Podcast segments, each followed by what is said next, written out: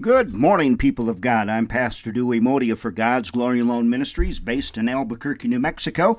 You can find us 24 7 on the internet at fggam.org. Biblical worldview, news, and inspiration always awaiting you. I want to encourage you to get this book, Through My Father's Eyes. I think I've talked to you about this before. Through My Father's Eyes by Franklin Graham. Man, this is getting me so charged up, closer to Jesus. I love this quote by Billy Graham. The prophets who spoke to their generation for God did not please and conform. They opposed anything that did not honor the Lord. They opposed anything that did not honor the Lord. Too many of us, not me, too many people, I should say, are trying to please this world and be part of this world and become the world. We are not to be the world, we're to be of God and stand with His true word, His whole word, the whole word of God. Someone asked the question My wife and I came close to adopting a child from another country when COVID 19 locked down the world.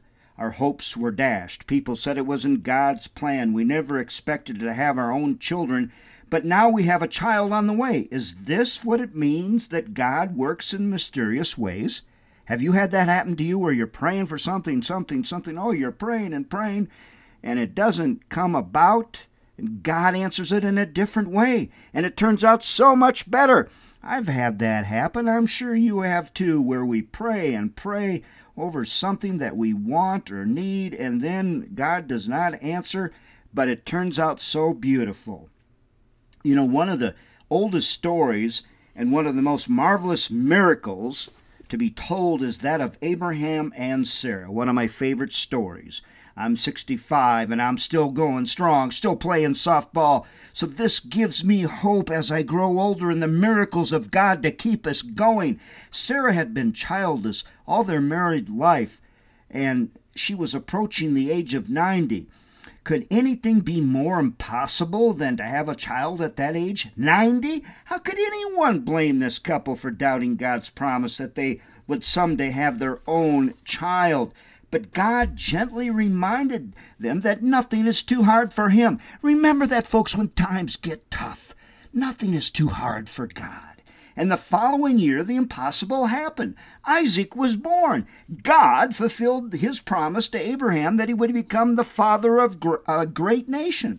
Natural births or even adoptions may not always be God's plan, but he will use willing hearts to reach out to those in need. Make it a point, my friend, to know God's will. God's will, for it is the highest of all wisdom. Be close to God. As we move in the direction we believe God is directing, trust Him to close doors He doesn't want you to go through. Oh my, have I tried to open some doors that God did not want me to open. And God will open the doors that bring His blessing. He knows so much better than you and I, right? Yes. Trust in the Lord with all your heart.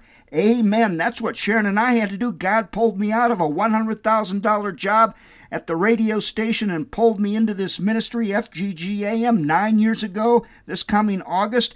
And I came in as after we had bought a new home and I had no salary.